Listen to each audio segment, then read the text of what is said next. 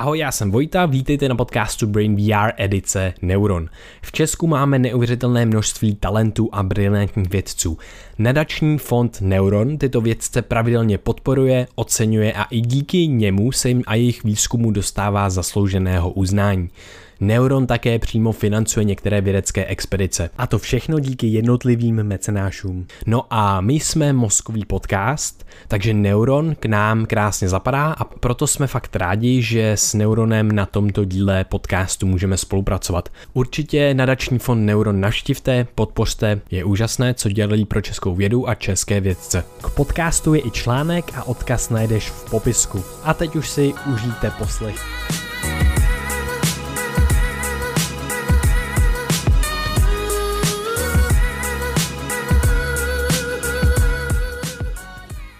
Vítejte na podcastu Brain VR. Dneska jsme s Vojtou zavítali do Fyzikálního ústavu Akademie věd České republiky a sedíme tu s Prokopem Hapalou. Vítejte u nás na podcastu. Dobrý den. Já vás krátce představím. Vy jste absolvoval VŠHT a nyní působíte jako výzkumník Fyzikálního ústavu Akademie věd. Svou práci, zabývající se novou mikroskopickou metodou s ultravysokým rozlišením, jste publikoval v časopisu Nature a v roce 2021 jste získal cenu Neuron pro mladé nadějné vědce. Doplnil byste ještě něco? No, Možná bych to opravil, jakože třeba ten Nature to už byla taková pozdější aplikace nějakých těch metod, ale třeba ten původní článek byl publikovaný v takovém docela běžném časopise jako PRB, Physical Review Letters B, takže ale potom právě jako eh, to má hodně citací a hodně použití, takže uh, to není tak, že by člověk něco vymyslel, hned to bylo v Nature.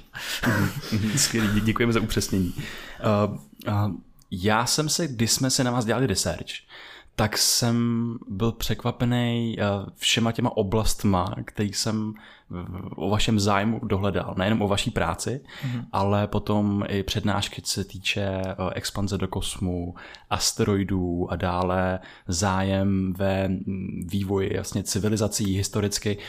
Co ve vašem životě vedlo k tomu, že jste se začal zajímat o všechny tyto vlastně kapitoly reality a mm-hmm. jak se vlastně spolu, jak se propojují, jak spolu komunikují, souvisí spolu navzájem? No, já jsem měl jako určitě vždycky docela problém uh, si vybrat, co vlastně chci dělat. Jak jste třeba říkal to VŠHT, tak na VŠHT jsem byl dva roky na, na inženýra, předtím jsem studoval lasery na jaderce a potom jsem vlastně dělal matfiz jako na doktorátu. Takže a jako z toho je vidět, že jsem si jako dost nemohl nikdy vybrat, co vlastně chci dělat. A uh, i třeba jsem uvažoval o nějaké architektuře a tak.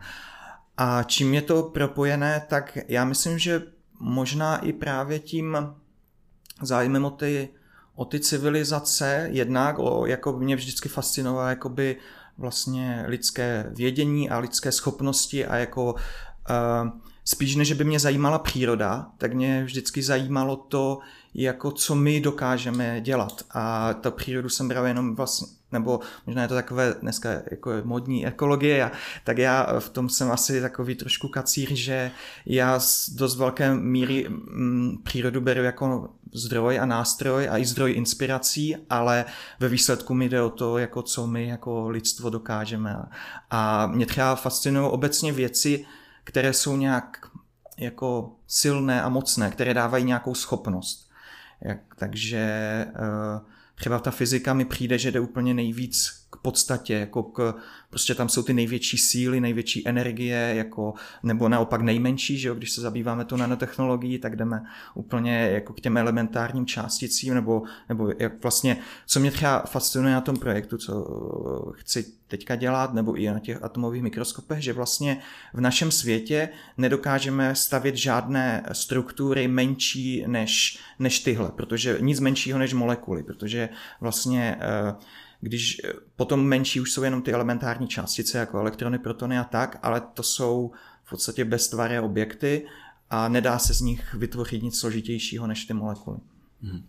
Pamatujete si ve svém životě nějaké aha momenty, nebo když člověk poznává ten svět kolem a učí se z nejrůznějších knížek, tak je to mm, plné takových, my bychom řekli jako red pilů, jako z Matrixu. Taková ta červená pilulka, že se najednou dozvíte něco, co už nemůžete zít zpátky. Pamatujete si nějaké momenty, kdy jste se právě dozvěděl třeba něco o těch civilizacích nebo o realitě kolem, které, byly, které vás nasměrovaly k tomu, co děláte dneska? Jo, ty, no, jak jsi to teďka zmínil, ty červené pilulky, jako tam, tam z toho mám takový dojem, jako že jsem se musel rozhodovat a že, že bych to chtěl třeba vzít zpátky. A tenhle pocit jsem nikdy neměl, že by mi bylo jako líto, že jsem se něco dozvěděl, nebo že, že bych předtím měl nějaký hezký, naivní pohled na svět a potom už ne, ale určitě jako těchto aha momentů bylo hodně.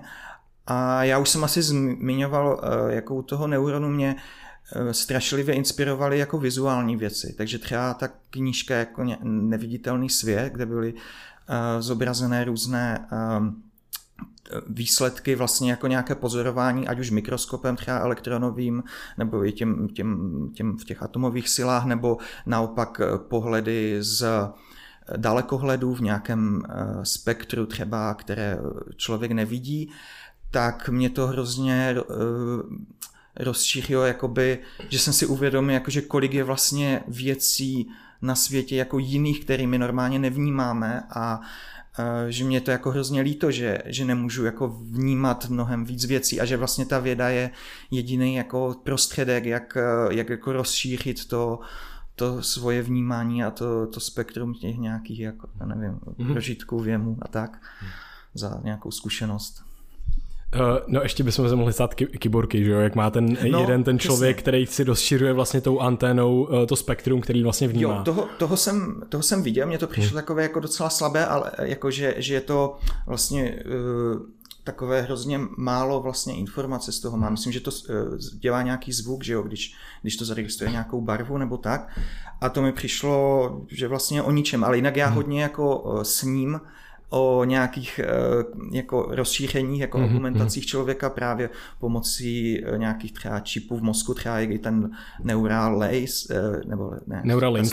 No, Neuralink, no, jo, jo. takže to bych třeba hrozně chtěl hmm. a jako mnohem víc než, než třeba pro slepé lidi bych přesně si představoval tohle, že jako já pracuji s počítačem a mně přijde, že to skutečně vázne ta interakce s počítačem Aha. skrze tu klávesnici a, a monitor a že jako kdyby tam byl přímý link a tak třeba jsem si představoval, že bych mohl vnímat nějaké já nevím, třeba více rozměrné prostory. A třeba v té kvantové mechanice nebo v těch věcech, co dělám, jako dost často je i problém s nějakou vizualizací těch věcí, mm. že mhm. si kreslíme nějaké grafy, nějaké prostě, že jo, když je to jednorozměrné, tak je to v pohodě, jako se nakreslí ta funkce, potom když už jsou dvojrozměrné, už se na to trochu blbě dívá na monitoru a spousta těch věcí je jako ještě vícrozměrných a hrozně bych chtěl třeba se nějak intuitivně dokázat vnímat vícerozměrné data, mm. vícerozměrné funkce a kdyby mi to hmm. nějak pomohlo, třeba tenhle interface. Takže si myslíte, že jako je právě, že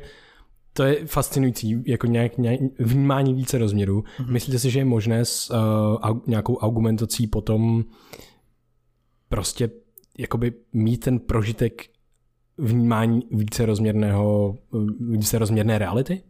No, je, tak jo, já jako nejsem neurolog, takže mm-hmm. asi bych do toho neměl úplně kecat, ale osobně si myslím, že jakoby velkou část toho, jak vnímáme věci, Eh, je naučená. A i třeba mám pocit, že třeba ta matematika, eh, jak se učí, takže je... Mm, um, že mě třeba hrozně pomohlo si kreslit ty funkce a získat vlastně intuici tím, jak to hmm. opakuje, jak je tam ta zpětná vazba, jak to člověk jako si nějak představuje, potom si to nakreslí, potom se na to dívá, jak to nakreslil a zase zpětně. Eh, tak, eh, takže z toho vlastně se buduje teprve ta představa o tom mhm. trojrozměrném světě, nebo dvojrozměrném, nebo o nějakých objektech a že eh, když se narodíme, tak si myslím já osobně, že v tom mozku jako není úplně vyvinutá a že, že se mhm. musíme teprve naučit. Takže si myslím, že kdyby jsme se jako zkušeností setkávali třeba i s těma vícerozměrnýma objektama a dokázali s nima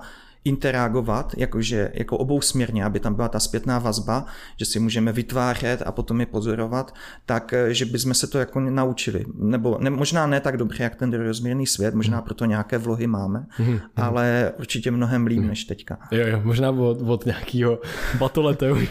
no, no, no. uh, mě tady ještě jenom jedna perspektiva. My jsme se tady bavili, to mě jako hrozně fascinuje, že vlastně, když se koukneme na ten svět, na tu realitu, tak je neuvěřitelně vlastně bizarní, široká a těžko ta lidská mysl uchopuje všechny ty věci, které se v té realitě objevují, protože právě my máme zkušenost jenom s těma pár rozměrama, co máme a ztrácí se intuice, jak u makrostrukturu, tak u mikrostruktury a mě ještě baví, a teď se bavíme vlastně jako hlavně o, o, o prostoru, ale teď bych se chtěl ještě pobavit vlastně o té, o té čtvrté dimenzi, což je čas mm. a to je vlastně jako věc, co fascinuje hodně nás jako biologii, protože vlastně v rámci té evoluce jak jako života, tak vlastně to, jak se vyvíjel vesmír, tak prostě jsem se chtěl právě zeptat na to, jak, jak vnímáte v kontextu těch civilizací a toho vývoje to, kde jsme právě teď. Není to, pro mě, mně to přijde jako takový jako zázračný vlastně docela moment tím, že uh, ta evoluce vlastně je fakt hodně dlouhá oproti tomu našemu jednotlivému jako životu a, a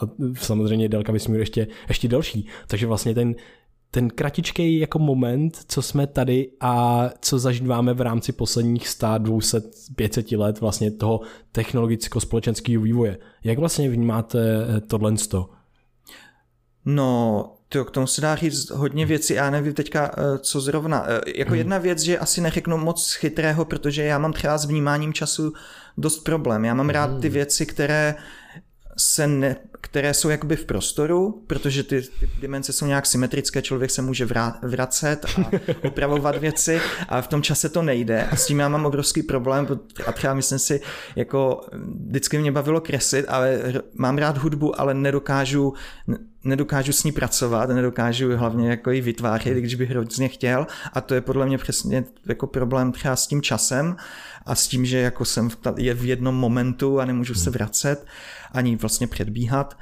A co se týče těch civilizací, tak eh, k tomu mě napadlo no přesně to, že já jsem jako hrozný fanoušek toho, já, jako, že toho, že je exponenciální vývoj a mhm. vlastně možná i víc než exponenciální, protože vlastně máme čím dál lepší možnosti, jak vlastně zvyšovat ten, eh, jakoby mhm. ten eh, sklon té mhm. exponenciály nebo ten to beta prostě v, v tom exponentu, ale uh, na druhou stranu si to vůbec nedokážu představit, jak jako tímhle tempem mm, to může fungovat uh, jako dlouhodobě, že jo. Jak jsou nějaké ty úvahy o té singularitě, tak jako singularita tam, tam asi není v tom smyslu, že by to že by to jakoby šlo k nějakému, nějaké limitní hodnotě, že jo. Hmm. Ta exponenciála nemá takovou limitní hodnotu, ale, ale jako když prostě se to zkrátí třeba nějaká, jakože bude mít HDP prostě 100% za, jako růst HDP 100% hmm. za, za, za hodinu, tak si to jako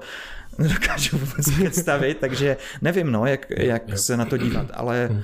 ani se o to ani nechci moc pokoušet Asi. o nějakou predikci nebo tak. Jo, jo. A, a, a jak vnímáte ten moment, kde se nacházíme právě teď?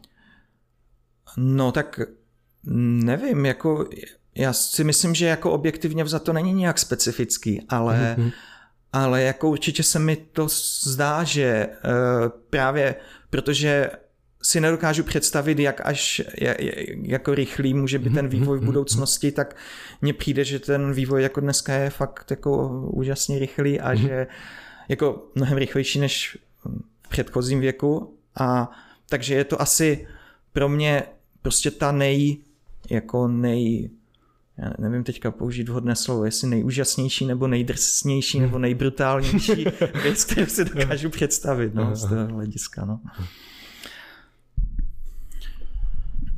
Um, vy jste tady zmínil na začátku pro to lidské oko vlastně neviditelnou realitu, kterou mm-hmm. můžeme pomocí nahlížet, pomocí vědy, zjišťovat e, prostě nejrůznější, přichází nejrůznější teorie o třeba jako více dimenzionálním prostoru kolem nás a podobně.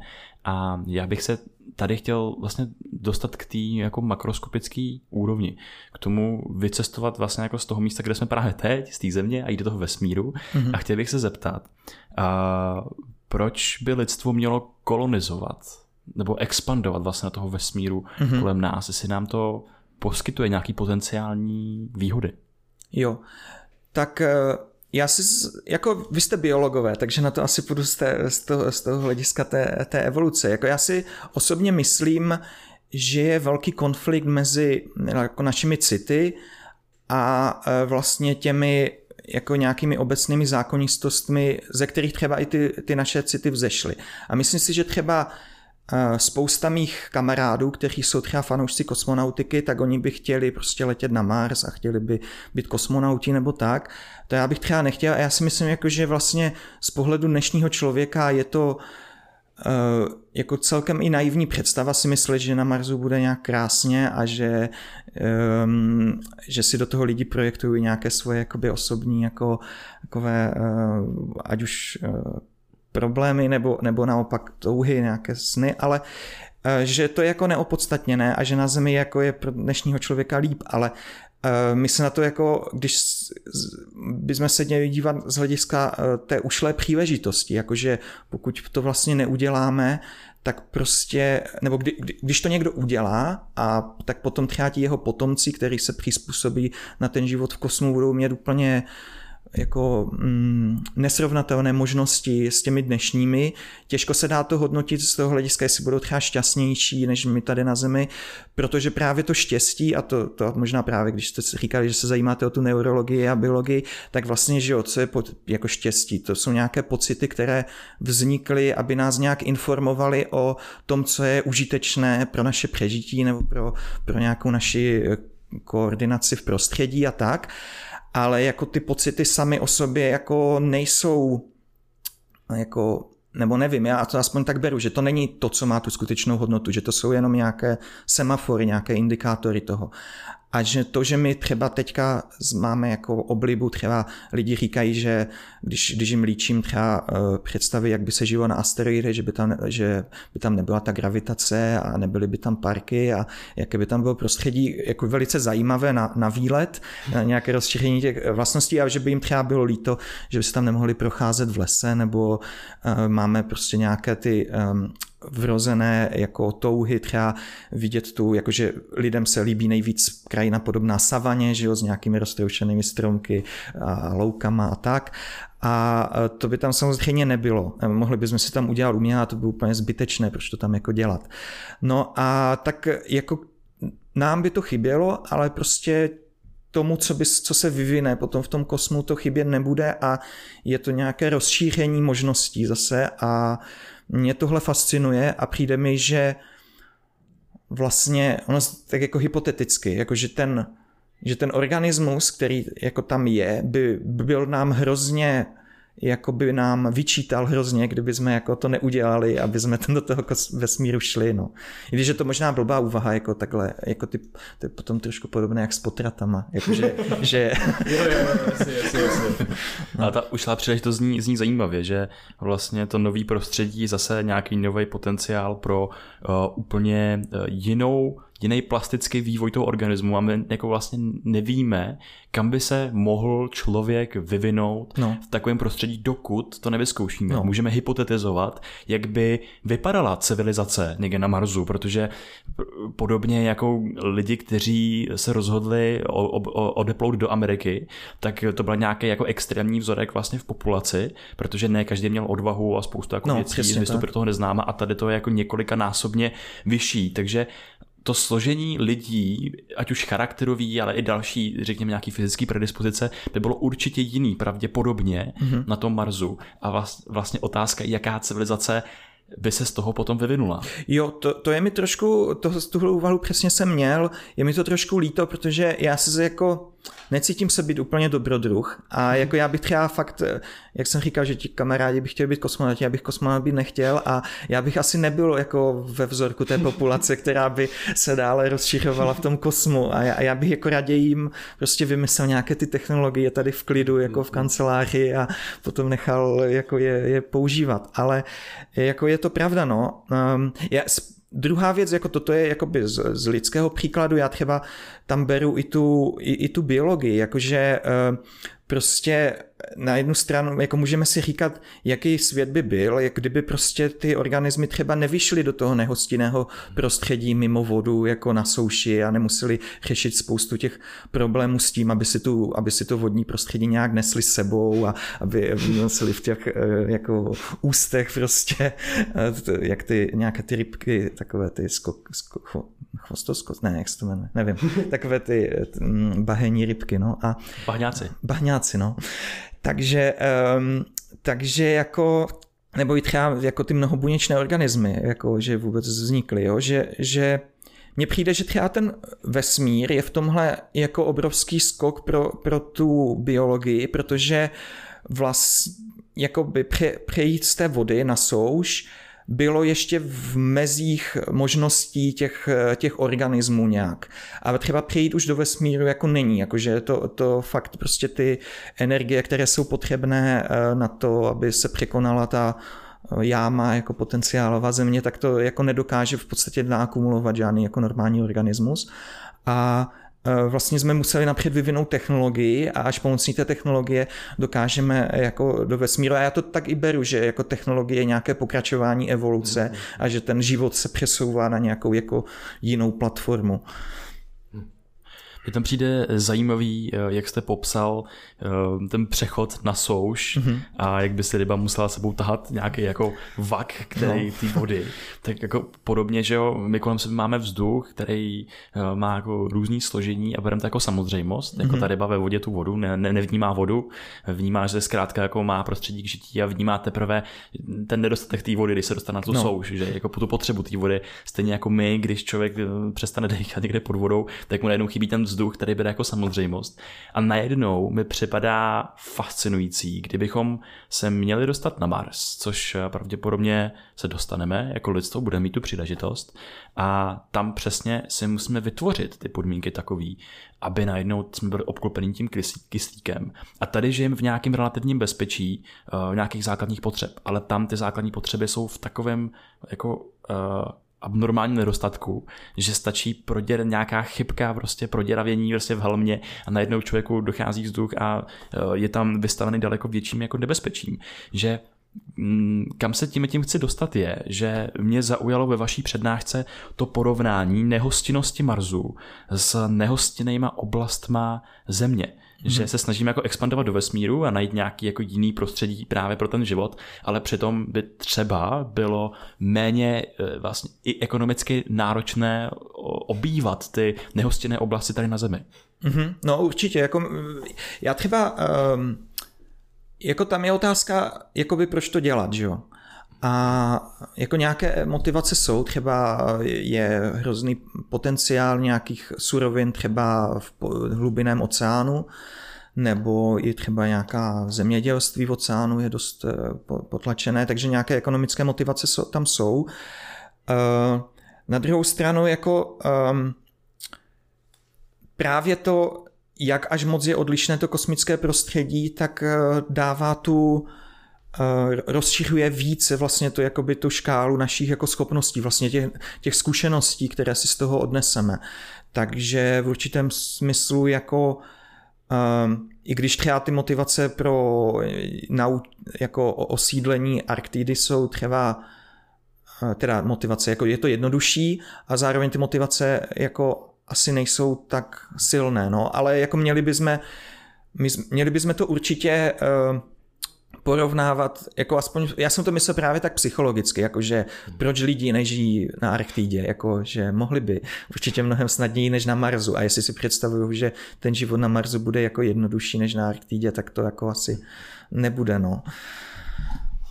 Já si myslím, že tam je i spoustu jako vlastně romantických jako představ ohledně tohle z toho, tak známe spoustu sci-fi, dalších věcí, mm-hmm. prostě, který, který nás inspirují, ohromují a tak dále. A mě tady baví vlastně že jsme se bavili o tom, jak ten organismus musel vlastně jako v vozovkách riskovat nebo byl vytlačený do nějaký jiný niky, kde se pak prostě adaptoval postup, postupem času. A to je hrozně zajímavý, protože ten organismus neviděl do budoucnosti. Neviděl do budoucnosti.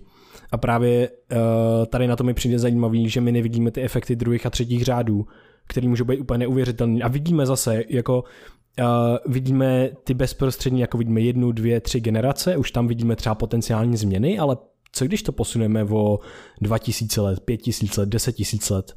Najednou jako ty možnosti se rozšiřují úplně vlastně znova exponenciálním způsobem, jak se rozšiřovaly tady na planetě Zemi, tak se potom budou rozšiřovat na jiných planetách a vlastně v nejbližším vesmíru. Mm-hmm. A mhm. to je to, co, co pro mě je naprosto jako fascinující, že vlastně a stejně jako samotáři v evoluci mají, svý, mají svou roli a mají svý místo, protože když prostě vymře eh, ten mnohobudnější, je to u, u nevím, jste uhlen, uhlenek nebo u čeho to?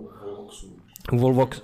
No, t- no nevím teďka název. Co jsi říkal? Řekni to tady. Volvox, uh, Globátor, myslím, že to jsou u uh, váleči, kouleči. Jo, ty chasy, tak, kol- kolonie Jo, jo, jo, tak u nich bylo vlastně proskoumaný, jak uh, i když se velké skupiny těch koulečů, protože oni jsou schopni jako žít jako jedinci, ale zároveň se sformovat do mnoho, jakoby mm-hmm. víceméně vytvořit je, primitivní mnohobuněčný organismus. Mm-hmm. Se hypotetizuje se, že tohle to byl ten krok vlastně, kdy se z jednobuněčných stály prostě mnohobuněční a, a podobně. Tak i když každý z těch jednotlivých jednotlivin, tak má možnost se přidat do toho uh, mnohobuněčního mm-hmm. uh, primitivního celku, tak se zvolí vlastně tu samotářskou strategii. Mm-hmm. I když je tam dostatek potravy, i nedostatek potravy a tak dále, a tak dále, a tak dále. Je to vlastně stochastický, protože prostě tohle to byla evoluční strategie, protože pokud umřel ten mnohobuněčný organismus, tak přežila pořád, pořád vlastně ta genetická linie v rámci toho, uh, z toho jednotlivce. A to mi přijde strašně zajímavý, protože my si můžeme představit tu planetu taky jako, uh, teď jsme o tom mluvili, my si musíme vzít to prostředí vlastně té atmosféry a té planety, když tak případně sebou. A teď se taky dějou věci, že uh, jakoby to prostředí a ten jedinec jsou samozřejmě spjatý velice úzce nejrůznějšíma vazbama. A pokud mm. ten, ten organismus zničí svoje prostředí, tak zničí sám sebe. A jako, nej, nevy, jako to, kam směřujeme, není úplně není jsou to úplně nejsvětlejší jako zítřky, které můžeme vidět v rámci prostě, řekněme, globálního oteplování a jako dalších věcí, tak mi vlastně přijde vlastně hrozně zajímavý si vytvořit takový jakoby uh, uh, fondy genetický, nebo prostě ty, ty samotáře, ty jedince vlastně a distribuovat jako nás, pokud teda chceme vlastně, mm-hmm. pokud se jako lidstvo rozhodneme OK, pravděpodobně bychom chtěli jakoby přežít díl na tomhle vesmíru, a osídlit třeba, já nevím, jakoby jeho část mm-hmm. a to mi přijde vlastně, že to asi jako možná chceme, já nevím, jako za mě je to vlastně docela dobrá no, možnost. Za mě taky, no, já, jo, já, to, já to přesně takhle vidím, no. ale ještě teda eh, mě se vlastně hodně líbí, že jste eh, začali sami vytáhli toho váleček koulivého, já totiž občas, když se s někým diskutuju o těchto věcech a možná už jsem to i někde psal, používám jako takový příklad, že vlastně to je to, kde jsme jako civilizace my, jakože vlastně my si jako formujeme do těch větších struktur jako, jako jedinci, vytváříme nějaké ty společenstva, ale zároveň jsme částečně jako uh, nezávislí na těch společenstvech, aspoň do určité míry. A, um, ale vlastně uh, je to takový jako podle mě přechodný článek, jakože ten válečkoulivý není příliš organismů tohohle typu a potom jako většina už těch organismů je striktně mnohobuněčných a už některé třeba můžou, třeba můžete chýskovat rostliny nebo něco, mm-hmm. ale že většinou už eh, se nedokážou nějak samostatně šířit a reprodukovat jinak než těma mechanismama toho celého organismu. A eh, já si myslím, že eh, jako naše asi společnost, eh, věřím, že dlouhodobě jako tímhle směrem taky půjde, že, že vlastně to bude mnohem závaznější a že bude hmm. mnohem víc integrovanější hmm. a závislejší na té civilizaci, než, než jsme teďka.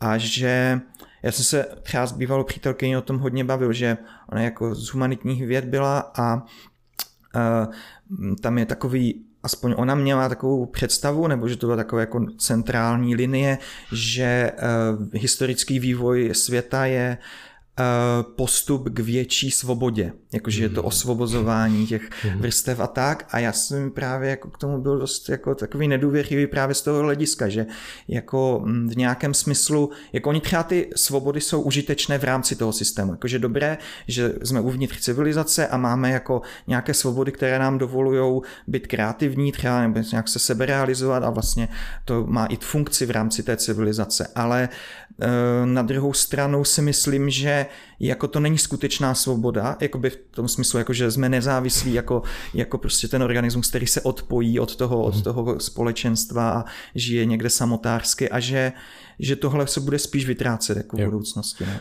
Eh, eh, to já vlastně taky s tímhle docela souzním. Myslím, že ty představy, které máme ohledně různě jako svobody, možná potom i jako svobodný vůle dalších věcí, tak jsou takový dost zkreslený tím naším prožitkem a různýma mm, zkreslenýma různýma biasama, protože prostě máme příběhový bias a ukazuje se, že když prostě uh, mám nějakou zkušenost, kterou jsem dostal uh, zadarmo uh, a nelíbila se mi, tak ji budu hodnotit dost negativně a budu na to nadávat, ale když tu samou zkušenost budu mít, ale zaplatím si za ní, tak najednou se mi začne trošičku líbit a začnu tam hledat příběhy, proč vlastně to, to, za, to, to za to stálo. Přitom ta zkušenost byla úplně stejná. A to je jenom jako, mm-hmm. jenom jako příklad jednoho z těch jako biasů, který máme. A myslím si, že tohle se děje i v rámci um, tady toho různého společenského jako nastavení, který máme.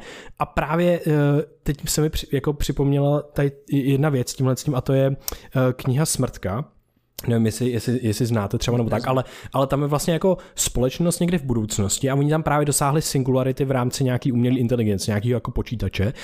A to mi přišlo fakt jako hodně fascinující, protože tam je to jako skutečně se to blíží nějaký jako uh, utopii spíš, a tady bychom si řekli, je, tyjo, ten počítač všude má prostě kamery, všechno vidí, tohle, tohle, tohle, tohle, to je prostě hrozně, nemáme svobodu a tak dále. Ale vlastně jako my si možná neuvědomujeme, že my ty, tu umělou inteligenci nebo nějakou, nějakou tu singularitu, singularitu v rámci třeba prostě počítače a umělé inteligence můžeme jako nadizajnovat tím způsobem, aby ona viděla alespoň nějaký efekty druhých a třetích řádů a optimalizovala uh, rovnováhu mezi naším prožíváním, jako nějakým štěstím a smyslem a tak dále, a mezi dlouhodobostí. To znamená, že jakoby ona by samozřejmě navrhla ten svět tak, nebo by řídila ten svět, abychom my měli pořád pocit třeba té svobody, i když by tam svoboda třeba žádná nebyla. A teďka jakoby OK, jaký je rozdíl mezi tím světem, který je tady v rámci téhle vlastně pro někoho dystopie, pro někoho utopie a tím světem dneska. A vlastně můžeme si uvědomit, že my se pořád stejně pohybujeme na téhle rovnováze. Mm-hmm. A teď to je podle mě pro nás docela eh, oříšek tohle na rozdíl do budoucna a jak se v tomhle tom budeme pohybovat. Kolik vlastně dáme um, agendy vlastně různým tělen s tím, jakoby, uh, že vlastně vezmeme to ohnisko kontroly od nás samotných a, a jak tohle to vlastně bude, bude vytvořený. Ale myslím si, že tam postrá, postrádáme intuici a že to může být nadizajnovaný tak, aby jsme skutečně byli měli třeba pocit svobody a zároveň, aby jsme měli dlouhodobost, udržitelnost a byli bychom spokojení a měli bychom smysl. Ne, nebyli bychom v nějaký jako dystopii, že všechno nás tady ovládá a tak dále, ale hmm. naopak, že to bude pro nás jako dobrý. A tady to je jenom myšlenka, o které no, jsem dlouho přemýšlel. Já jsem teda, mě k tomu napadala uh, ta věc, že já často uvažuji u těchto uh, vizí, že se vlastně málo uh, protože to má být zajímavé, tyhle eh, sci-fi a tak, mají být zajímavé pro současné publikum, takže mhm. apelují na současné emoce a tak. Mhm. Ale mně přijde úplně nejlogičtější krok právě, když, když je vlastně problém v těch emocích, že by musela ta umělá inteligence navrhovat prostě, jakým způsobem eh, přizpůsobit ten svět, který z objektivních důvodů má fungovat nějak, ale prostě ti lidi na to nejsou jako hmm. připravení, tak se snaží to nějak zaobalit a nějak to prezentovat vlastně jinak, než to ve skutečnosti je, nebo jinak, než to ve skutečnosti je potřeba. Uh, takže by uh, spíš jako se mělo, že by získala vlastně obrovskou výhodu taková civilizace, která by dokázala se tohodle, téhle zátěže zbavit a změnit ty emoce, aby nemusela tam vznikat ta, jako ta nekonzistence a ta, to, to divadlo jako umělé a, a tak podobně. A ještě teda se vrátím trochu, jak uh, zmluvil o tom, nebo můžu tykat, doufám. Jo, určitě, určitě, určitě. Tak uh, jak jsi mluvil o tom, uh, uh, jako že nějak cítí samotáři, se hmm. vydají třeba do toho vesmíru, nebo obecně jako že nějací samotáři nebo lidé, kteří jsou jakoby mimo průměr, vlastně jsou nositelé té, té inovace a že i vlastně třeba lidi, kteří jsou dost zoufalí, třeba odcházeli do té Ameriky, protože prostě neměli co ztratit a jako měli takové ty milionální představy, že jako prostě už se musí něco změnit a nějak co toto a byli ochotní hodně obětovat. Takže mám trošku pocit, že právě v těchto věcech um, to přesně takhle bude, že prostě nějací, většina lidí jako je dost konzervativních a záleží na jejich emocích a, a, a, tak podobně, ale třeba nějaké jakoby malé třeba sekty nebo nějací prostě zoufalci nebo tak, budou ochotní prostě si změnit eh, jako mysl i za cenu rizika, že se třeba zblázní, nebo že budou nějakou infekci, nebo že prostě na to jako šeredně doplatí a budou ochotní třeba jít do toho kosmu a budou ochotní prostě místo toho, aby tam byli v pohodlí v nějaké prostě atmosféře, tak třeba prostě si nechat na, jako vytvořit, já nevím, nějaké součásti těla, které jim pomůžou k tomu, aby mohli žít v nějakém nehostinném prostředí a, a tak podobně. A uh, podle mě jako samozřejmě je to hrozně riskantní strategie, ale podle mě jako v dlouhodobém důsledku jako by vlastně nějaký potomek těhle, těhle typů by bude přesně to, co, co kolonizuje ten vesmír, protože se to bude šířit jako mnohem rychleji než, než ty civilizace, které budou furt svázané tou zátěží toho, že si budou s sebou voz, nosit ten vak té, té vody a, těch, a ty svoje emoce prostě prehistorické. Hmm to uh, jsme tady nakousli ten transhumanismus no. znovu a uh, že už jak jsme tady zmínili Neuralink, jak eh, se v budoucnu, nebo už jsou nějaký jako experimenty právě, myslím, že s opicema, jak opice pomocí, pomocí toho Neuralinku, to pomocí toho implantátu, tak hrála vlastně svojí mentální aktivitou nějakou hru na počítači a reálně ovlivňovala, mm-hmm. ovlivňovala ten počítač tak až se toto převede jako do lidí, nejenom k řešení nějakých právě třeba přerušených mých, aby ten signál se přenášel líp, aby to znova zmobilizovalo vlastně ty lidi, který, který mají tu neschopnost, ale až to bude vlastně k využití k nějakým těm jako trans Eh, trans účelům, že prostě nějakým způsobem modifikujeme tu lidskou zkušenost, vnímání nebo schopnosti, anebo třeba i to propojení člověk-počítač, tak eh, pro ty jako prvotní lidi, kteří do tohoto půjdu, pro ty dobrovolníky, to bude tak jako obrovský risk, protože nikdy jako nevíte, co vám to udělá s mozkem, co no. vám to udělá, jaký to bude, jaký to bude prožívání, třeba to jako může úplně zničit život. Mm-hmm. Ale právě mm, tady se dostávám k té otázce, jakou si myslíte, že bude hrát roli ta technologie, právě třeba i to propojení propojení, prostě počítač, člověk eh, pro ten vývoj té civilizace a třeba pro nějakou potenciální jako integraci do toho celku. Takže se samozřejmě pohybujeme na spekulativní rovině eh, vys, jako vysoký, ale je, je to zajímavá diskuze. No je, no. Je, no ne, tak eh, jako v podstatě mně přijde, že asi máme na to úplně stejný názor, nebo jako, že mně přijde, že nějakým způsobem říkáte přesně moje myšlenky a že uh, No, eh, jako tohle je přesně kam mířím, takže eh, jako já si myslím, že prostě to má obrovský potenciál, jak jsem říkal, akcelerovat prostě tu komunikaci, ať už s počítačem, komunikovat s lidmi. To zase taky s hodně lidmi jsem se bavil, že bych třeba hrozně rád jako s nima komunikoval jako přímo jako mozkem, jakože já třeba nejsem úplně jazykově nadaný a mám často pro, pocit, že se blbě komunikuje jazykem a že právě protože jsem třeba vizuální, tak bych chtěl komunikovat často něco úplně jiného než slova a tak. A e, jako fakt bych rád prostě mm, měl nějaké jako intenzivnější jako propojení těch mozků bez nějakých vlastně toho mnohonásobného překladu, jo, že jo? jo. Protože napřed to přeložíme do nějakých jako konceptů formalizovaných, potom to převedeme na zvuk, potom to slyšíme a je tam spousta toho jako mezi, mezi stupňů a možná by se dali komunikovat nějaké jako hlubší obrazy. Jako je pravda, že asi každý mozek vnitřně má trošku jiné reprezentace těch pojmů a že to není úplně kompatibilní, takže nějaký protokol tam musí být, ale ale, ne, ale ten protokol může být méně těžkopádný než jazyk. takže, takže eh, jo, to mě, to mě jako hodně fascinuje, tahle možnost. No. No, tady si myslím, že nám tomu jako pomůže jako to porozumění více tomu, jak funguje vědomí a další věci a zase to jako mm, vytváří takový otázky, kde až bude mít hranice ta naše jako osobní svoboda, ta naše subjektivní svoboda toho subjektivního prožitku, protože momentálně já nevím, co se děje v hlavě Vojtovi nebo vám, ale mm-hmm.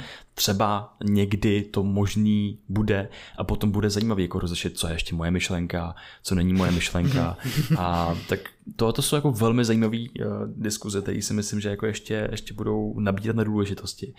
A máš ještě něco? Já bych totiž se vrátil do vesmíru. Já, já mám ještě něco, já mám ještě něco. Um, mám dvě věci, jo, a jsou takový velký, těžkou, trošku uchopitelný, ale uh, první věc je vlastně, že ta perspektiva toho, toho vlastně jako i té vyšší a vyšší integrace, tak my jsme se o tom bavili jednou u tebe v náchodě uh, u, u Krištofa a to bylo uh, hrozně zajímavé, protože prostě jsme si představovali jakoby tu, tu budoucnost, to vlastně jako sjednocování a zároveň právě i třeba uh, potom uh, rozlišování, jakoby, že vlastně budou vznikat nový jako druhy těma třeba argumentacema, těma, hmm. tím, že se stane někdo kyborkem nebo tím, že se bude prostě vyvíjet na Marsu po tisíce let.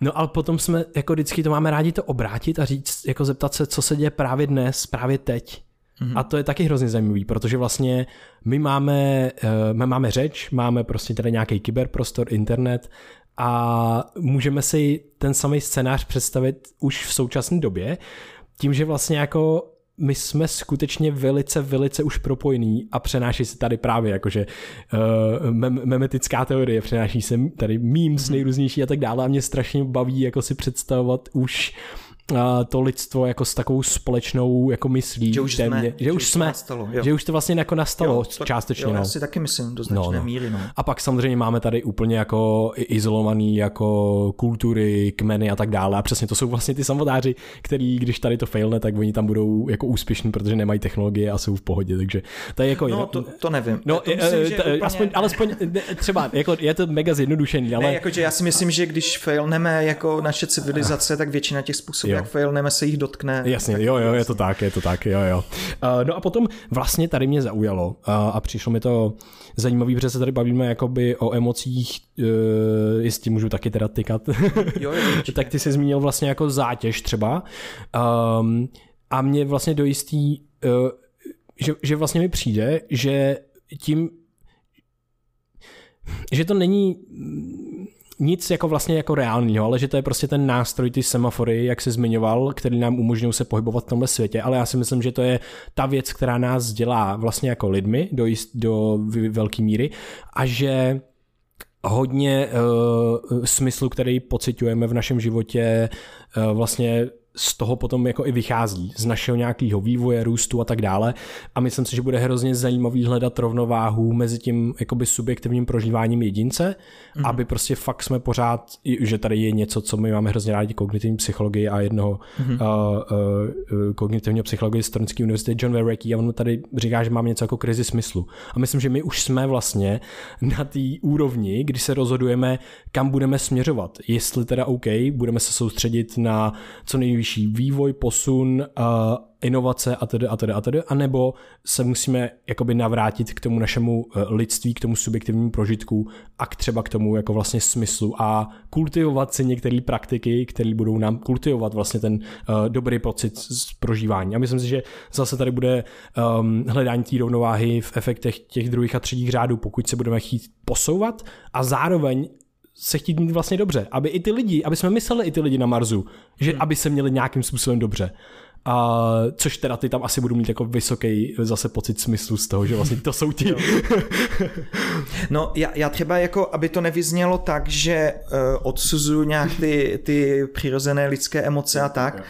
Uh, jako já, to jsem si pro sebe jako dost taky musel jako eh, řešit a to.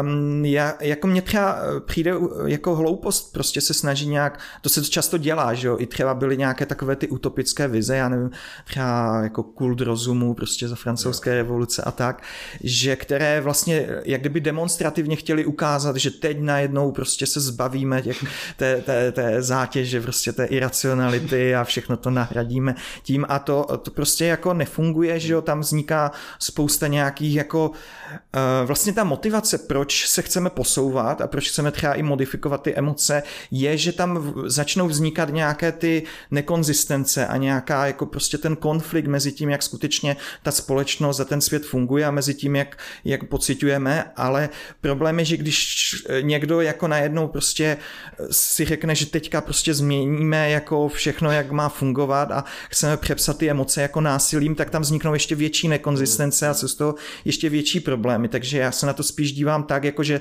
si musíme jako uvědomit, jako že ty, na, ty vlastně naše emoce, jako, jako si je jako zvědomět, ne, nebrat je jako implicitní a uh, řešit teda uh, ten jejich vztah ke světu a nebrat je jakoby absolutní, ale brát to tak, jako že je to něco, s čím se má hýbat, ale jako promyšleně, jako, že, jako je třeba přemýšlet nad tím, co teda, jak to teda jako udělat, jak se s tím vypořádat, ale není to nic, co by se dalo jako vyřešit prostě tak, že, že se, no, nějakým napsáním, já nevím, ústavy, zákona nebo něčeho. Jo, to, to, to je super, díky, že tohle říkáš, protože to jsem přesně chtěl, tam mi to přišlo takový, že jsem to chtěl vlastně mm-hmm. jako osvětlit, protože tohle z toho mi přijde právě to, to jádro té věci. Mm-hmm. Pro mě tomu ještě hodně věcí, ale rád bych se zeptal, když jsme byli u toho vývoje civilizací, tak jaký potenciál mají pro lidstvo právě třeba ty asteroidy? No já, já si myslím, jako, že velký, ale zase já trošku, uh, aby jsme se, nevím, jako můžeme se bavit celou dobu o sci-fi, o emocích a, hmm a o kolonizaci kosmu, ale trošku se bojím, jako, že je to v pracovní době a že bych potom měl mluvit i trochu o tom, co dělám jakoby v práci. Určitě, a určitě. cítím se trošku šarlatánsky, když celou dobu se budeme bavit jenom o, o sci-fi. Ale... To je trošku naše, naše jakoby chyba, protože to je to, co nás jako fakt baví. Takže... Jo, jo, mě to taky hrozně baví, ale no, potom bych to nějak spojil nějakým oslým můstkem. Ale teďka, uh, jo, já jsem možná teďka trošku zapomněl vlastně, co se... Ještě bych to právě jako zakončil těma asteroidy. No, asteroidy, byli jsme, byli jsme u Marsu, byli jsme na Marsu, mm-hmm. byli jsme na savanách, eh, byli jsme u transhumanismu a vývoje civilizací. Ještě bych tam rád propašoval ty asteroidy. Jo, jasně. No já, já právě ty asteroidy mám rád proto, že um, jako právě mám zkušenost z té fyziky a uvědomuji si, já třeba nejsem experimentátor, ale uvědomuji si, že spousta experimentálních zařízení fyzikálních má největší problém s tím, jak se zbavit vlastně toho balastu, co je tady na Zemi, jako to, co že jo, my můžeme dýchat díky tomu té atmosféře, eh, je tady spousta vody, jako vodní páry a tak. A to jsou přesně problémy, s kterými máme největší problémy třeba v těch mikroskopech, tam eh, musí být nějaké ultravákuové pumpy a jako uh, vypéká se to a prostě pár molekul vody, které se tam někde zakrynou, nebo ne pár molekul, ale vrstvička nějaká na, nanometrová vody, to úplně zničí ty experimenty. A um, takže vlastně, když my se budeme jakoby vyvíjet nějakém prostředí, které je jiné tak e, budeme moct třeba dělat tyhle věci úplně samozřejmě, jakože v dnešní době si nedokážeme představit, že bychom třeba, já nevím, opracovávali nějaké věci elektronovým svazkem takhle běžně, že by člověk měl v ruce nějakou, já nevím, stvářečku s elektronovým svazkem, protože prostě to funguje jenom ve váku, ale e, tam to funguje běžně. A mně to třeba přijde zase my si těžko dokážeme představit ty technologické implikace, které to bude mít, když budeme v tom jiném prostředí, ale třeba není um, Není náhodou, že eh, vlastně vodní organismy nepoužívají příliš balistiku, protože prostě je tam příliš velký odpor vody a eh, když něco hodíte, tak to hned se zastaví. Ale v tom kosmu, jako v atmosféře ta balistika jde to hodně líp. Myslím si, že schopnost používat balistiku jako házet eh, bylo třeba jedna z, spolu s ohněm, který taky jako nejde ve vodě, bylo jedno z zásadních věcí, díky kterým vznikla jako civilizace, že třeba to, že, že lidi jako házeli eh, oštěpy, střílely eh, z luku, z praku a kam, kameny a tak, tak to bylo úplně zásadní. A v tom kosmu vlastně můžete hodit předmět neomezeně daleko a um, Můžete tam postavit vákuové aparatury, které jsou neomezeně velké, můžete tam mít eh, kryogenní teploty o rozměrech, eh, jako tím, že uděláte nějaké stínítko, tak na nějakých rozměrech prostě kilometrů krychlových můžete mít kryogenní vákuové komory. Eh, můžete tam postavit urychlovače, prostě, které jsou věč, velké jak oběžná dráha země třeba. A to jsou podle mě obrovské výhody, zvlášť v tom okamžiku, kdy je přestaneme brát jako něco zvláštního, jako něco jako vrchol technologie, ale jako něco, zcela běžného. No a proč teda mluvím jako asteroid, nebo proč já jako preferuji ty asteroidy? Podle mě asteroidy jsou jenom jako uh, to, že potřebujeme nějaký materiál, takže jako život nebo technologie vyvíjící se eh, mimo zemské podmínky v tom kosmickém prostoru má podle mě obrovský potenciál, ale eh, potřebujeme ty věci z něčeho postavit, takže proto nej, vlastně nejmenší narušení toho prostředí je, je být někde poblíž asteroidu a brát ten materiál z těch asteroidů. A je úžasné třeba na těch asteroidech, um, že třeba um, ono v kosmu je vlastně docela hodně lehkých prvků, jako uhlíku, vodíku a tak, které na Zemi nebo na kamenných eh, planetách, jako ne, že by, ne, že by to nebyly, ale není jich tu až tolik, protože jich se jich spousta odparila a uh, třeba v tom pásu asteroidů, já nevím, myslím 20% těles jako je, jsou uhlíkové chondrity, které jsou tvořeny, nevím, z velké části třeba z půlky nebo z 30% prostě uhlíkem, což je jako materi, jako pro, určitě pro biologii, ale i pro chemiky je to prostě ten, ten nejužitečnější prvek. A další prvky, které jsou tam ve velké koncentraci, jsou třeba nějaké platiny, nějaké eh, F prvky, jako prvky vzácných zemin, které tvoří nějaké vazby, které jsou úplně unikátní, jakože eh, prostě mají velké valenční sféry, můžete tam navázat spoustu ligandů a tak. Takže eh, jsou to materiály, které jsou nedostatkové, nenahraditelné třeba v pozemských technologiích, jako třeba na výrobu nějakých těch ultrasilných magnetů nebo v laserech a tak a v tom vesmíru se dají docela lehce získávat a dají se získávat vlastně jako z povrchu, že my a vlastně v nějakém třeba i surovém stádiu, protože tam neproběhly ty erozní procesy jako na Zemi a e, takže spousta z nich je tam nějak volně, volně k dispozici. Já mám, to, já mám takový můstek. Mm-hmm. Je to, ale možná, možná to bude větší můstek než to, ale mm-hmm. je to co otázka, který, která se přesně sem hodí. Eh, já bych se rád dostal k molekulárním no. strojům, no. ale dostal bych se tam rád přes vlastně uh, tu expanzi vesmíru a přes asteroidy. Uh, co když si vezmeme představu, že vytvoříme nějaký molekulární stroje nebo nanoboty, který pak vystřelíme někam do vesmíru a ty budou se podobně jako Game of Life třeba vyvíjet a budou to prostě samo, eh, jak jsem říká, eh, jsem zapomněl slovo. Samoreplikační. Samo, jo, jo, samoreplikační uh, stroje a třeba potom i na té molekulární úrovni, k, k čemž se potom jako dostaneme. Uh, je tohle to nějaká jako reálná představa, co bychom mohli právě s expanzí nebo typ expanze do vesmíru, kterou bychom mohli provést? No, mám tomu dvě věci. Jednou, jednou, jednou větví té diskuze hmm. se můžu dostat přesně k tomu, co chci dělat. Ale, Super. Hmm. Ale to, to si nechám jako druhou. Aha. Ale teďka jako na začátek, uh, já třeba jako tuhle myšlenku jsem slyšel, nemyslím, nevím, jako asi, ne, samozřejmě nemůžu posoudit, nejsem na to expert, ale uh, asi není úplně nerealistická, ale já dost často jakoby rád porovnávám právě to, jak funguje život, jako ta samoreplikace a buňka, která vlastně v sobě má všechno, ke své eh, jako funkci eh, s tím, jak funguje naše technologie. Mně přijde, že ta technologie právě to, že, nějak, že jako je tu mnohem větší specializace a že vlastně jsme oddělili třeba bagr, když máme bagr, tak ten bagr se nemusí vyrábět sám. Nemusí, eh, máme na to továrny na bagry.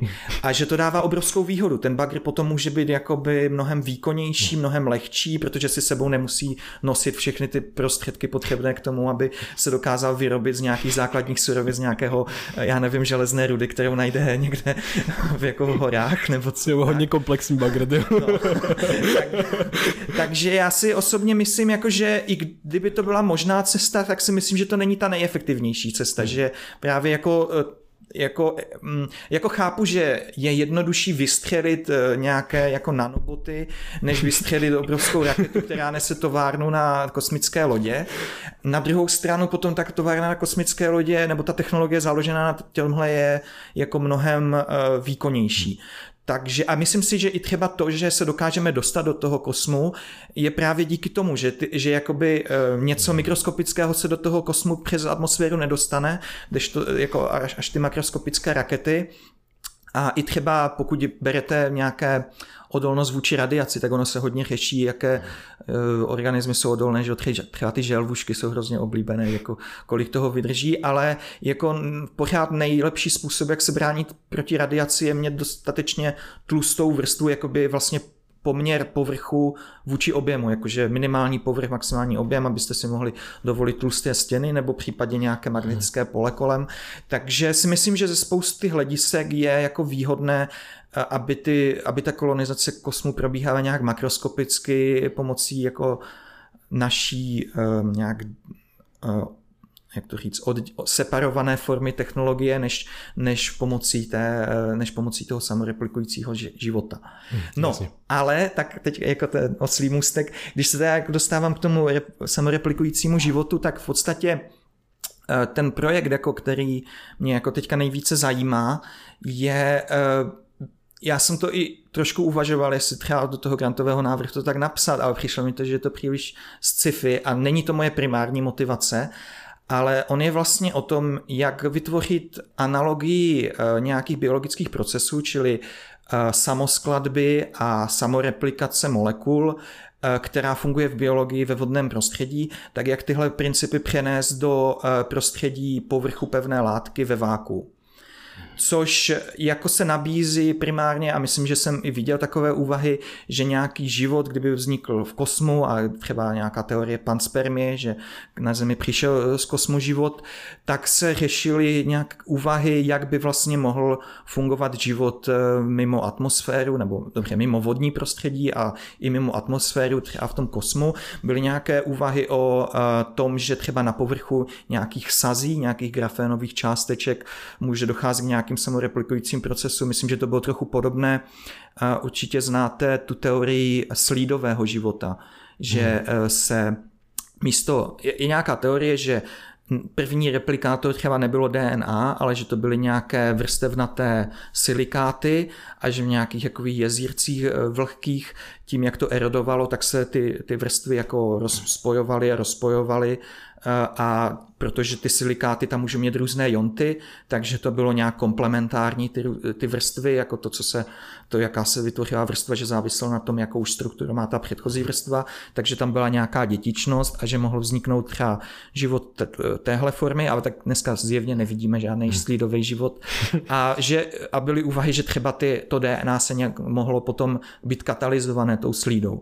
Nevím, jako byla to teorie, nevím, jak nakolik je to pro, prověřené a tak. Rozhodně byly úvahy o tom, že podobným způsobem by mohl nějak vznikat třeba v nějakých prachoplynových mračnech život a tak.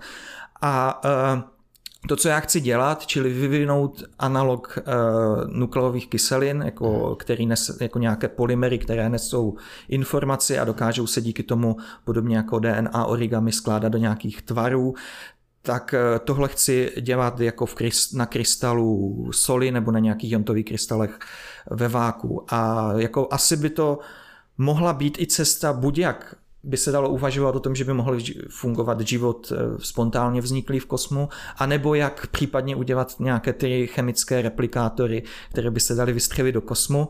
Ale uh, popravdě řečeno, pro mě to přijde jako zajímavé, ale nemyslím si, že to je jako nej, hmm. že je to až tak super a že by to bylo až tak užitečné pro, pro nás technologicky, ale myslím si, že mnohem lepší je ta aplikace začlenit tyhle mechanismy do našich technologií, jako skombinovat je jako z litografií, čili jako za použití prostě toho, jak se dneska třeba vyrábí čipy, že, že máme prostě nějaké masky a přesto svítíme nějakým ultrafialovým světlem nebo nějakým svazkem elektronů nebo tak. A vypalujeme nějaké hm, struktury na povrchu, které mají třeba rozměry několik nanometrů ale už potom je těžké přesně kontrolovat tu atomovou strukturu na těch hmm. rozměrech jako subnanometrových a tohle by vlastně tomu mohlo pomoct. A právě si myslím, že ta kombinace eh, těch dvou mechanismů, jako té samoskladby řízené nějakou, eh, nějakou, s nějakým lešením, s nějakýma um, definovanýma vazbama, a, a toho přístupu jako up bottom, že jo, toto je bottom up hmm. technologie, toto, a potom máme prostě to z, jako z velkých rozměrů, z těch velkých čoček chceme něco projektovat na malé rozměry do toho nanosvěta, tak eh, že je ideální ty věci skombinovat a nesnažit se to hmm. udělat buď tak nebo tak. Hmm. No a my to, my to dokážeme se kouknout nad pod tu uh, subnano metrál, metrál, metrální. Kouknout určitě. Kouknout a můžeme... Uh, I manipulovat. I manipulovat. No to, to právě, eh, tak ten můj, eh, ten můj mhm. jako vlastně výzkum, jako, ten, jako za který jsem dostal tu cenu, tak ten je o tom, jak vlastně rozumět těm obrázkům při tom subatomárním rozlišení v tom, nebo subatomárním, submolekulárním rozlišení v tom, a v těch mikroskopii atomových sil a skenovací, tunelovací mikroskopii a určitě tam se běžně dělají i ty manipulace, čili nevím, já vždycky uvádím reklamu prostě na IBM, už někdy v 80. letech dokázali napsat slovo IBM, nebo zkrátku IBM z atomu a dneska už dokážeme jako uložit atomů mnohem víc. Třeba jedni lidé, s kterými spolupracuju z Julichu, tak ti mají projekt vyloženě na to učit umělou inteligenci manipulovat molekulami pomocí těch atomových mikroskopů.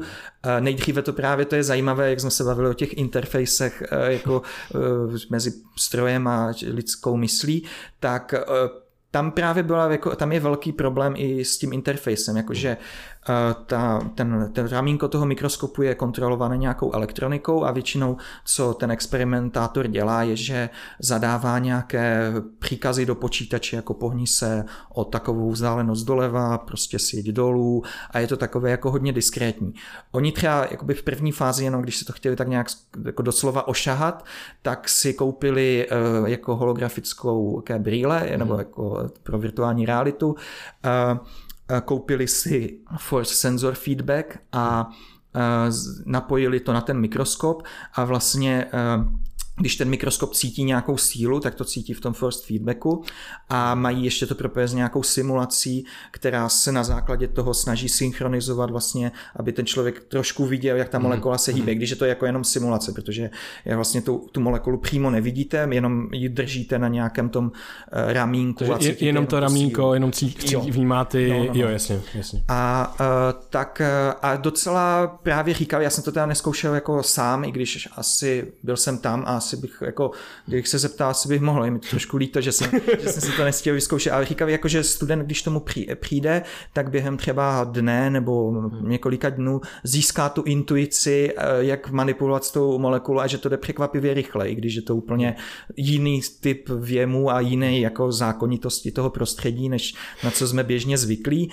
A to je jako by vlastně dalo tu sebedůvěru, jako že to naučí umělou inteligenci a celkem nějakou jednoduchou umělou inteligenci eh, se teďka už podařilo jako naučit, jak s nějakou konkrétní molekulou eh, manipulovat tak, aby je dokázali definovaně zvednout, dokonce ji postavit, postavit ji na špičku a eh, nějak napsat nějaký, do nějaké vrstvy těch molekul, vy, vytesat vlastně takový jako obrazec s tím, že odnesou ty molekuly, které tam nechtějí. A mm, chtělo by to teda zobecnit. A uh, jenom chci říct, že tohle je jako úžasná věc, že, to, že tohle dokážeme. Na druhou stranu je to extrémně pracné, jakože máte vlastně makroskopické zařízení, které e, stojí, já nevím, 20 milionů a to zařízení hýbe molekulama jedno, jednou po druhé, které, které mají prostě nanometr a e, kdyby třeba jste tím způsobem chtěli udělat jako čip, který má třeba miliardu součástek, tak kdyby každá molekula byla jedna součástka, tak to bude trvat, já nevím, několik desítek let třeba. Hmm. Takže, nebo no, možná asi víc, já teďka nevím, ale tak třeba dokážou to udělat za, za několik minut, dokážou pohnout jednou molekulou. Takže jako než by to udělali z miliardou molekul, by to bylo úplně strašné. Samozřejmě ty věci jdou, buď můžete miniaturizovat ty mikroskopy a třeba IBM se o to snažili, že udělali vlastně integrovaný čip, kde bylo několik tisíc těch ramínek mikroskopů a chtěli to používat na čtení nějakých eh, dat, jako, jako něco jako pevný disk. A myslím, že z nějakého důvodu to nebylo příliš úspěšné asi, protože normální pevné disky se eh, jako rozšířily rychleji. Ne, nevím přesně, na čem to ztroskotalo. Nebo můžete prostě hledat, hledat nějaké jiné způsoby, jak ty molekuly jako organizovat. A to je právě to, co jako se snažím dělat já, že to, to DNA, nebo jako ta, ten princip samoskladby, který využívá ten život, je úžasný v tom, že vlastně máte nějaký předpis, jak ty molekuly složit a můžete ho neomezeně naklonovat vlastně přímo v nějakém tom prostředí.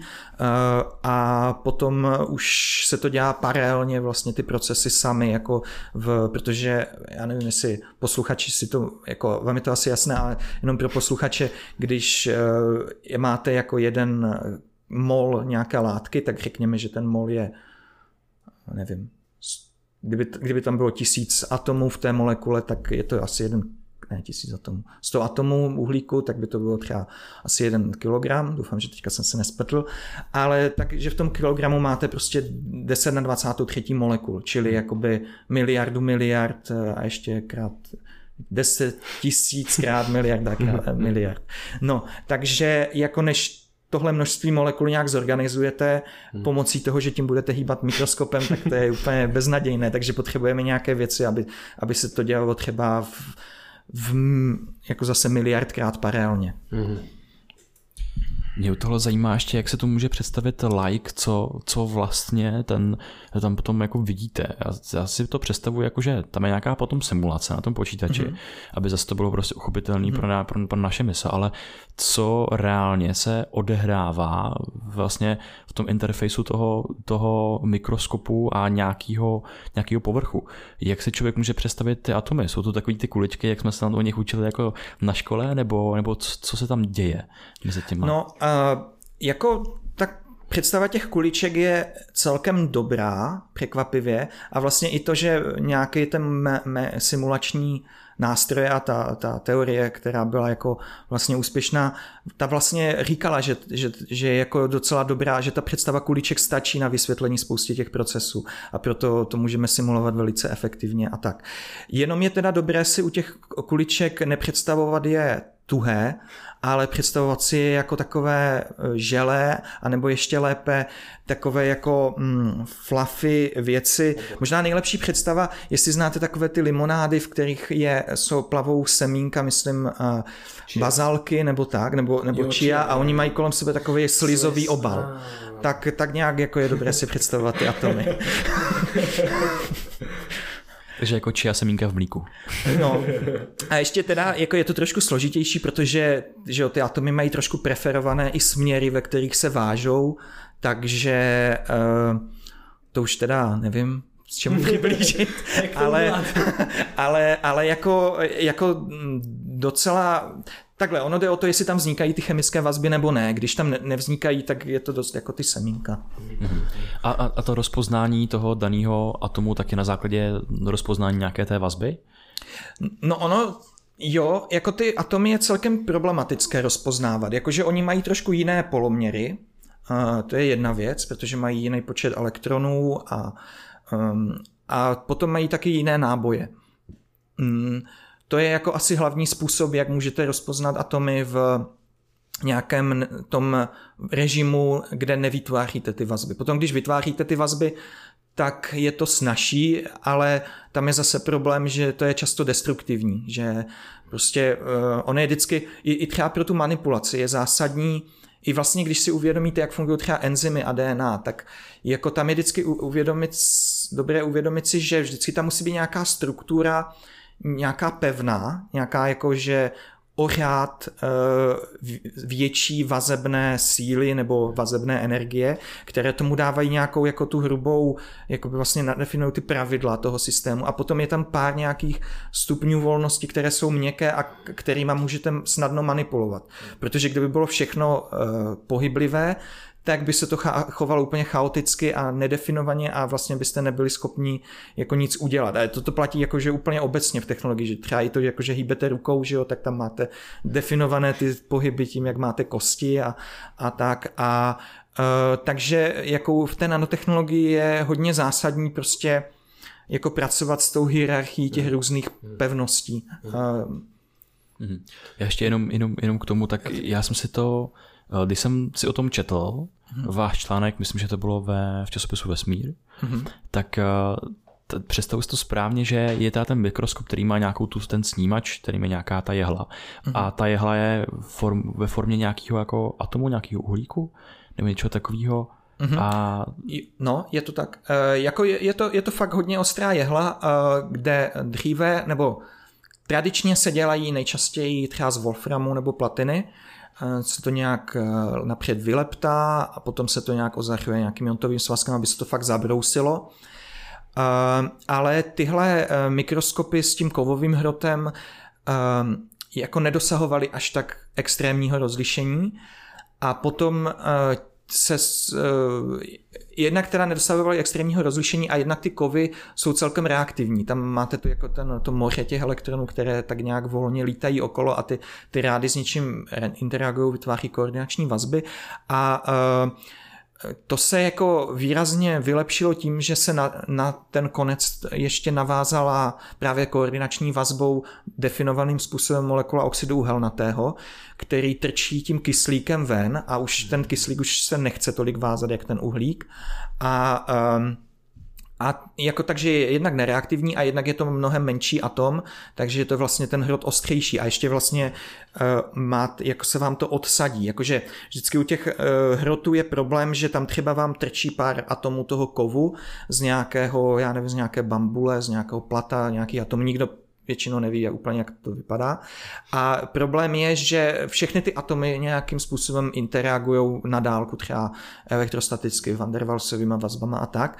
A e, abyste dostali kontrast, tak vy potřebujete vlastně jak kdyby mít co největší část toho příspěvku jenom od té špičky. A když vlastně to prodloužíte ten hrot tím, že tam navážete ještě tu jednu molekulu, tak dostanete jako větší ten kontrast a e, je to, je to jakoby mm, má to jemnější rozlišení. No. Takže to, je, takže to je tak ostrá jehla, kterou prostě tvoří trčící atom kyslíku jo, ven. Jo. A, a můžeš to potom představit tak, to mě právě zajímá přímo jako ta interakce mezi tím, tím povrchem a teda tím atomem toho kyslíku, tak je to o tom, že vlastně ty, ty ty elektrony, které vlastně jsou v oblaku nebo v tom či žele toho, toho atomu, tak vlastně se jakoby potkávají a potom oni se, že nějak jako rep, repelují nebo odstavují nebo něco mm-hmm. takového. Takže tam vzniká vlastně najednou uh, ten tlak trošičku. A jo, je to, to, a to je ono, tlak, to je to, no. co jakoby my snímáme teda, že vlastně se snaží dostat ty, uh, ty jednotlivý or, uh, ty orbitaly vlastně těch, nebo ty oblaky těch elektronů se snaží vlastně jako dostat do sebe, ale nejde to, protože prostě si zavazejí a vytváří je, to tam... Jo, tam je, tomu se říká Pauliho repulze Aha. a uh, plyne to jako vlastně z toho, že jo, já nevím, znáte, jakoby, máte fermiony a bosony, a ty bosony, ty můžou existovat všechny v jednom stavu a ty fermiony musí, eh, ty, ty nemůžou existovat v jednom stavu. Jakože nemůžete mít v jednom atomovém orbitálu nebo v nějaké jako eh, jámě jako všechny, všechny částice. Díky tomu prostě tady všechno jako neskolabuje do mm. nějakého jedné kuličky mm. nebo do nějaké kapaliny a tak. No a Uh, takže, uh, takže to tam přesně funguje. Vy můžete vytvořit jako vazbu chemickou, ale zase ta vazba může obsahovat jenom, jenom dva elektrony, jeden se spinem nahoru a jeden dolů. A um, ale prostě t- protože tady jako nevytváříte tu chemickou vazbu, nejsou tam vhodné podmínky, jako ty, ty, ty, ty, takhle, ty elektrony už mají jakoby lepší vazby, kterých se účastní, mm-hmm. takže už nevytváří tuhle jo, vazbu, jo. Takže, takže oni uh, musí uh, jako se odpuzovat, protože nemůžou jako uh, takhle. Já nevím, jestli popularizačním, jako to bych měl nějak víc popisovat. Oni musí být na sebe ty funkce ortogonální, což znamená, že jako když je jedna když by ta jedna funkce byla jako takový obláček, tak ta druhá funkce musí být jako mít uzel a musí být jedna část té funkce vlastně jako kladná a druhá záporná, aby, aby, když, aby se to jakoby vyrušilo, aby, aby ten překryv hmm. jako té kladné části a té záporné části se vyrušil. Jo, že, že jakoby součin těch funkcí musí být, musí být nula. No a to je to asi a, a, a, to, a to, to mluvíme o, tý, o tom kontaktu? O tom, o to, no Nebo... to platí úplně obecně, jako by pro všechny, pro všechny, jako, pro všechny stavy nějakých okay. elektronů, ale, ale v tom kontaktu to platí taky a kvůli tomu mm-hmm. tam vznik, kvůli tomu ty elektrony se odpuzují, protože ten elektron, jako on tím, kdyby chtěl jako se zvlnit, aby vytvořil tu vlnku, kde je ta kladná záporná část, tak on ho by to stálo kinetickou energii. Čím víc je zvlněný, tím větší má kinetickou energii. Tím více, hmm. jak kdyby, protože no, to, to bych složitě popisoval, to, to nějak souvisí s pohybem toho elektronu, to, to jak je zvlněný. Hmm.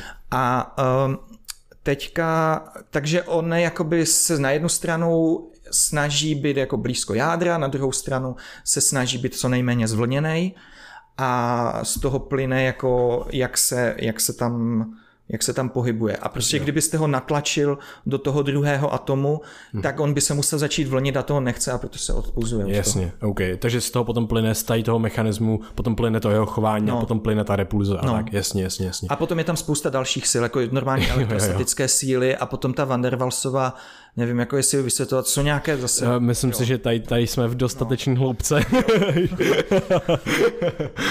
Já ještě k tomuhle tématu jim taková, taková poslední tečka, tak jakou roli v tom hraje to kvantové tunelování? No, kvantové tunelování uh, má ex- zásadní roli, pokud se bavíme o tunelovacích mikroskopech. Já jsem to teda... Je to už, je to už to, to, to je zase ne, jiná forma. Uh, no, ono je to v podobné. Máme prostě ty hroty, a teďka tím hrotem se dají dělat různé věci. Dají se tím měřit síly, a nebo se tím dá měřit prout. Prout se dá teda měřit jenom, když, ten vod je, eh, když všechno je vodivé, čili musí být vodivý jak vzorek, tak ten hrot. A to trošku omezuje to použití. Na druhou stranu je to jednodušší měřit eh, jakoby malé proudy, než měřit malé síly. Takže jako ten tunelovací mikroskop byl objeven jednak první a jednak je považovaný jako za takovou jako snadnější, dostupnější techniku.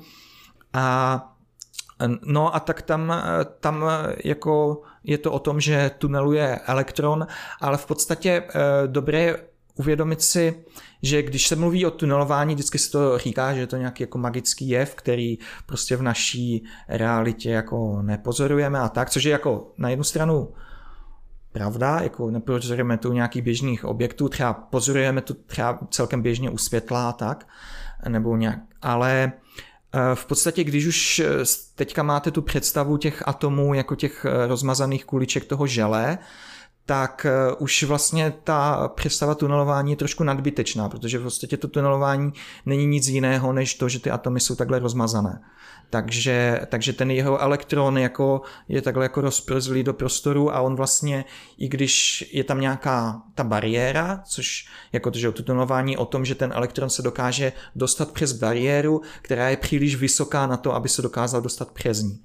Ale eh, on, on jako nemá přesně definovanou pozici, že kvůli principu neurčitosti a to, to tunelování není nic jiného, než právě jako výsledek toho, že on nemá přesně definovanou pozici. A jaké potom, už jsme trošku nakousli, ale jaké potenciální využití má to poznání v téhle mikroskopické uh, oblasti, a jak bychom toho mohli využít třeba už za 10 nebo potenciálně potom za 50, 100 let? Mm-hmm. No tak Teďka už se to třeba využívá mm, celkem běžně, ne teda úplně ty nej, nejnovější experimenty, ale jako třeba to tunelovací mikroskopie se používá třeba při analýze nějakých čipů, nebo určitě v biologii taky eh, se spousta vzorků eh, studovalo pomocí toho. I dokonce byly, já jsem třeba na eh, diplomku chtěl dělat nebo dělal ehm, něco, co mělo vyústit eh, v sekvenování DNA pomocí eh, nějakých tunelovacích mikroskopů. Ehm, myslím, že to, nebo pokud vím, tak to nefungovalo nakonec, jako určitě to nefungovalo během mé diplomové práce, ale doteďka nevím, že by, že by se to používalo.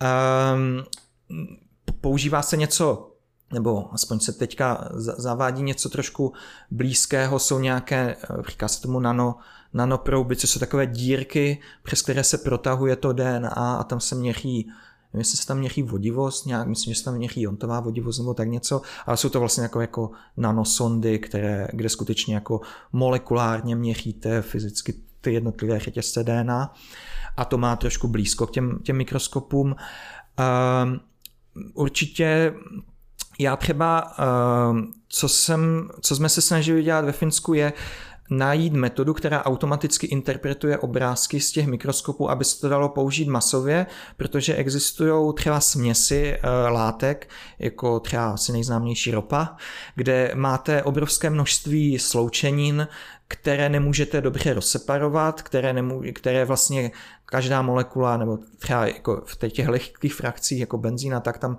jsou opakovatelné ty molekuly. A když už jdete do těžkých frakcí, tak těch kombinací, jak můžete poskládat třeba několik set atomů, je astronomické množství a tam už v podstatě každá molekula je jiná, když, když máte nějaký mazut nebo tak.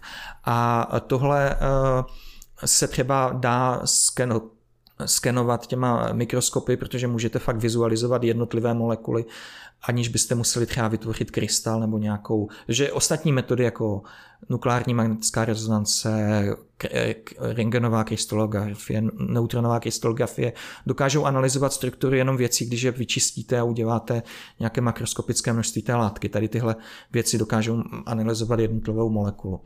No a potom, potom ta manipulace, jakože třeba v těch, eh, já nevím, zase v biologii se studuje hodně třeba fotosyntéza a to, jak se předávají ty jednotlivé eh, foto, jak to říkám, fotocitlivé prostě centra si předávají mezi sebou energii a jestli je to kvantově koherentní nebo není a tak. A, um, ale to je hrozně špatně definované prostředí, jakože že to je jako zase v roztoku, je to v nějaké třeba organele nebo v nějakém enzymu, nemůžete úplně do toho proniknout snadno, když, když to dáte do nějaké nevhodného prostředí, tak se to zdenaturuje, celé se to pokroutí ten enzym, nebo enzym ten protein. A, uh, ale jako podobné procesy se třeba dají uh, dělat uh, pomocí tě, té, těch tunelovacích mikroskopů a můžete skutečně nadhlednout dovnitř, můžete jednak měřit tu luminiscenci skutečně jako s nanometrovým rozlišením, což je překvapivé, protože vlnová délka světla je že jo, 400 nanometrů až 700 nanometrů, ale díky nějakým eh, zesílení hrotem eh, se to dá skutečně jako z, jako fokusovat to pole vlastně nějakým tím přes ty elektrony v tom kovu až do, až do až do té špičky toho mikroskopu s nějakým nanometrovým rozlišením. Můžete zároveň eh, zm, jako pohnout a poskládat z těch molekul, třeba z těch porfirínů nějaké struktury, jak, jak chcete, můžete si s tím hrát, dělat si takovou skládačku a dívat se, jak mezi sebou jako si předávají tu energii a můžete to dělat za teplot blízkých absolutních nule ve váku, v dobře kontrolovaném prostředí. Takže věci, které by se jako jiným způsobem absolutně nedali udělat, se dají takhle jako jednak studovat a možná v budoucnosti třeba k něčemu použít. Třeba jsou úvahy, že by se to dalo použít na nějaké kvantové počítače nebo na nějaké zpracování informace. Uh, já jsem se chtěl uh, zeptat na uh, kvantovou fyziku a konkrétně na nejrůznější jako interpretace uh, kvantové fyziky. Uh, jakou interpretaci třeba zastáváte vy?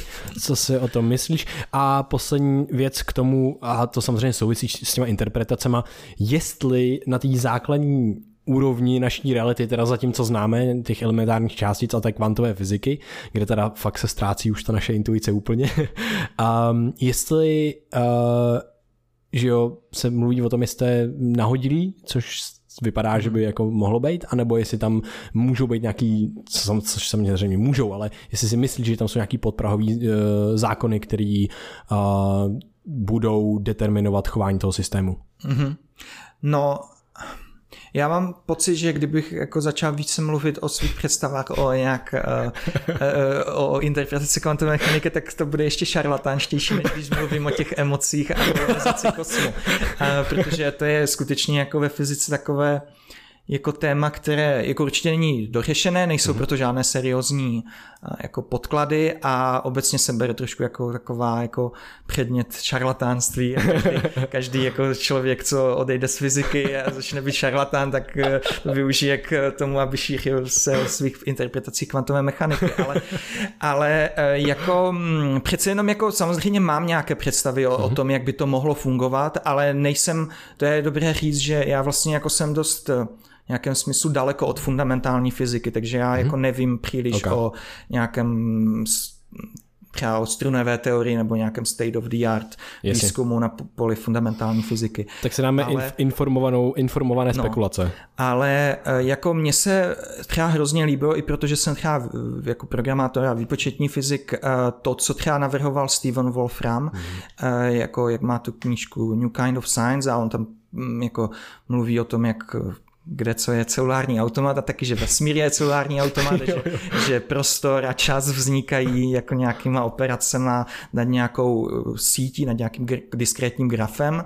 A já si třeba myslím, že jako třeba tohle se mi jako dost líbí a i třeba tam vidím nějaké analogie v dalších zase uh, věcech z fundamentální fyziky, které jsem slyšel, ale zase jenom spíš jako v popularizační formě. Třeba tu teorii uh, nějaké gravitace od Erika Verlindeho, že to souvisí s nějakou entropií, prostě nějaké zase jako sítě vztahů mezi částicema.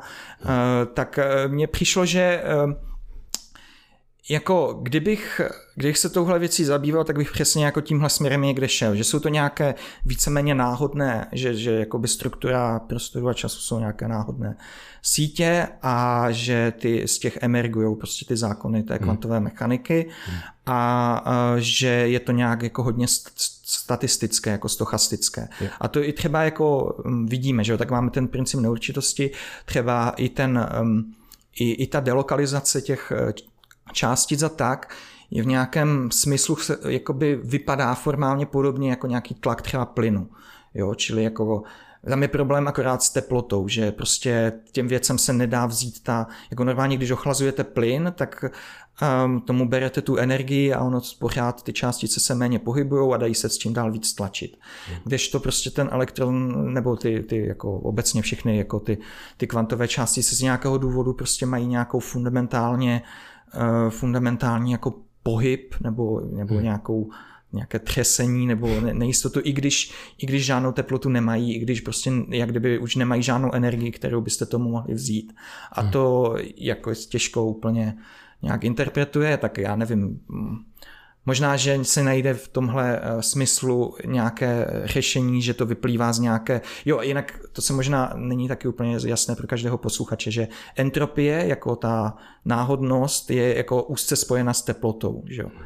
A takže vlastně tyhle úvahy o teplotě a entropii a nějakém hemžení eh, Brownovy pohybu jako jsou všechny úzce propojeny. Takže já si myslím, jako, že nějak prostě to vyplývá z nějaké entropie těch, těch sítí. Hmm. A entropie je míra neuspořádanosti systému. No. Hmm. Takže to, tak, jak se to vlastně náhodně hemží v no, podstatě. No, jasně, no, jasně. No. Protože že entropii teda snižujeme, pokud eh, schlazujeme třeba ten plyn, protože no. ty se míň a míň no, hemží no, a my můžeme víc, no. jakoby, a u toho plynu můžeme že ukázat prstem prostě na nějakou tu molekulu. Hmm. Kdežto je rozdíl u té kvantové fyziky a u těch kvantových částic, že my nemůžeme prstem, ukázat na oblak, ale to už je jakoby uh, statistická distribuce toho, kde, kde když se koukneme, kde tu částici najdeme, ale hmm. zase ztratíme pojem o tom, jak je rychlá, že jo? Jo, jo, jo. Jasně.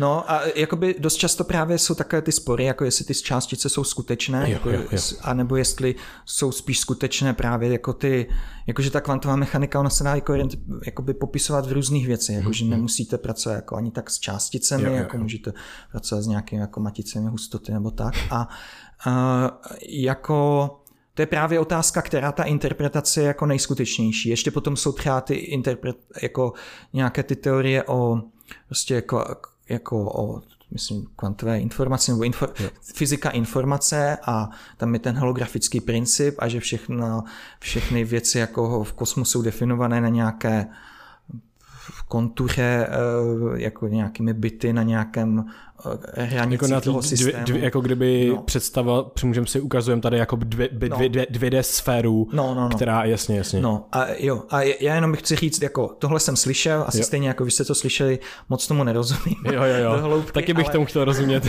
ale uh, popravdě řečeno, jako um, skutečně si nejsem jistý, jaká reprezentace nebo je ta správná, jakože jestli je jako správnější ty věci jako interpretovat vlnovýma funkcema, částicema, bytama na nějakém stínítku nebo, nebo čím, a nebo těma sítěma nějakých hmm. těch vztahů, prostě jako to má ten styl Wolfram.